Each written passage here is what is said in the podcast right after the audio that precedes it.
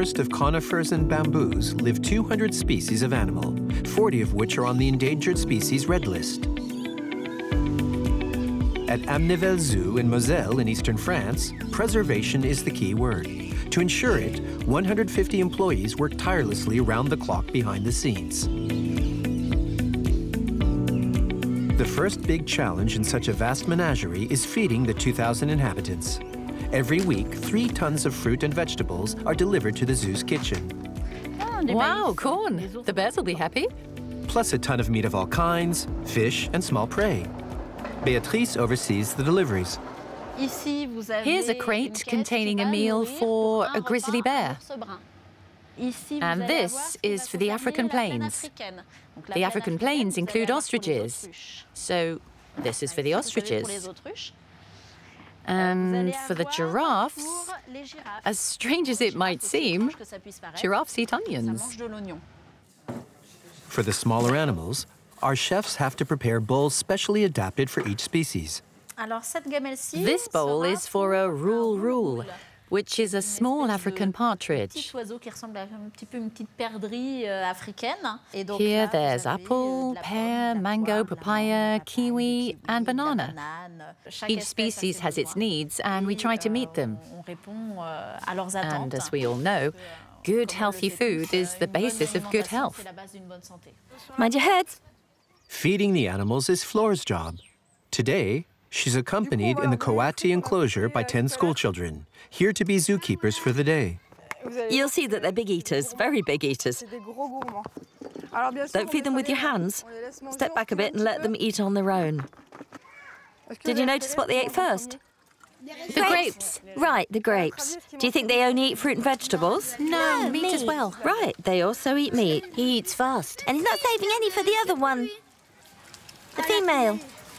Lots of these zookeepers for a day want to work with animals later in life. The little coaties are so cute. I want to pick them up and cuddle them, but we're not allowed. You're not allowed? No.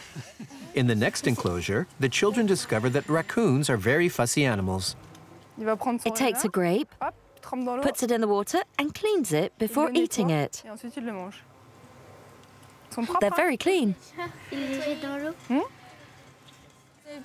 They're really cute to look at, especially with those eyes. While Flora is always a welcome sight for the animals, in the White Lion's enclosure, one of the zoo's most popular, the arrival of Alexei, the in-house vet, doesn't exactly thrill the inhabitants. The moment the animals see me, they're furious.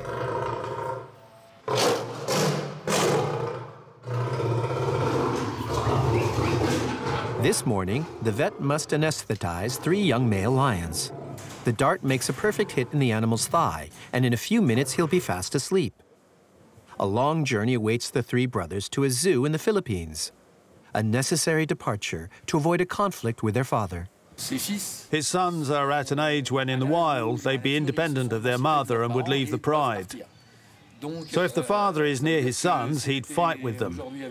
So their leaving means 3 fewer competitors.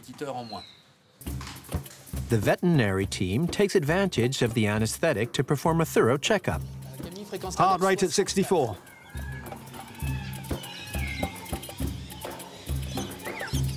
The 200-kilo lion is ready. As soon as he comes round in his crate, he'll leave with his brothers to take an 11,000-kilometer flight. And while the lions prepare to leave the zoo, come on, 2 female elephants have just arrived from Portugal, where they had a career in a circus.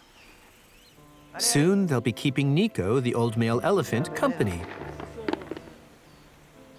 But their keeper, David Bilger, sees no point in rushing things.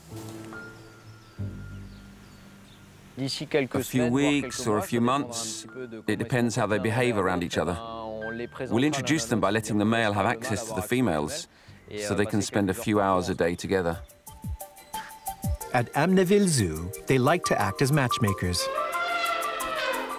The zoo runs several reproduction programs for endangered species. The most recent newborn is Aranka, a female white rhino. Her growth is closely monitored, and she's weighed once a week. 230 kilos at 4 months old, just perfect.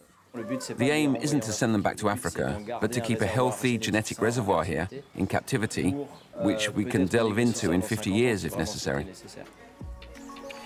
Preserving endangered species and making children and adults aware of the plight of animals have been the daily missions of the teams at Amnéville Zoo since it opened 37 years ago.